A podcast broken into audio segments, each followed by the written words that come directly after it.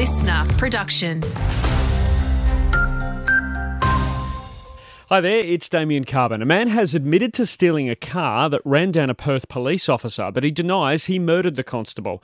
Regan Chown has faced a court via video link, pleading not guilty over the death of Constable Anthony Woods in June last year in Ascot. 28 year old died three days after being dragged under the vehicle. Chown will be back in court later this year. WA's gun buyback scheme is underway. The first person walking into a police station about 4am. The scheme will stay in place for six months, with the Cook government introducing major reforms to the Firearms Act in Parliament today. Premier Roger Cook says it's a significant moment. They're the toughest laws in Australia, and we make no apology for that. Community safety is our number one priority, and we want to make sure that guns are only in the hands of those who need them. Communities in western parts of the Pilbara are being urged to prepare for a tropical cyclone. A blue alert is in place from Roebourne to Ningaloo, including Karratha, Onslow, and Exmouth.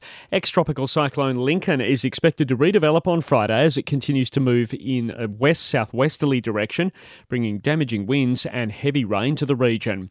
The head of Woolworths says the time is right to step down. Brad Banducci will call it quits in August after more than eight years as the supermarket giant's CEO. CEO. Felt like the time was right to pass the baton to the next generation at Woolworths, and I'm delighted to say that the next CEO of Woolworths will be an internal appointment, Amanda Bardwell, as our Managing Director of Woolies X right now.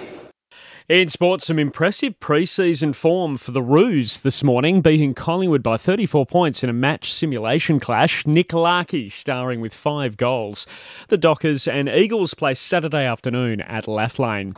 AFL boss Andrew Dillon says today's doping allegations against Melbourne's Joel Smith are disappointing.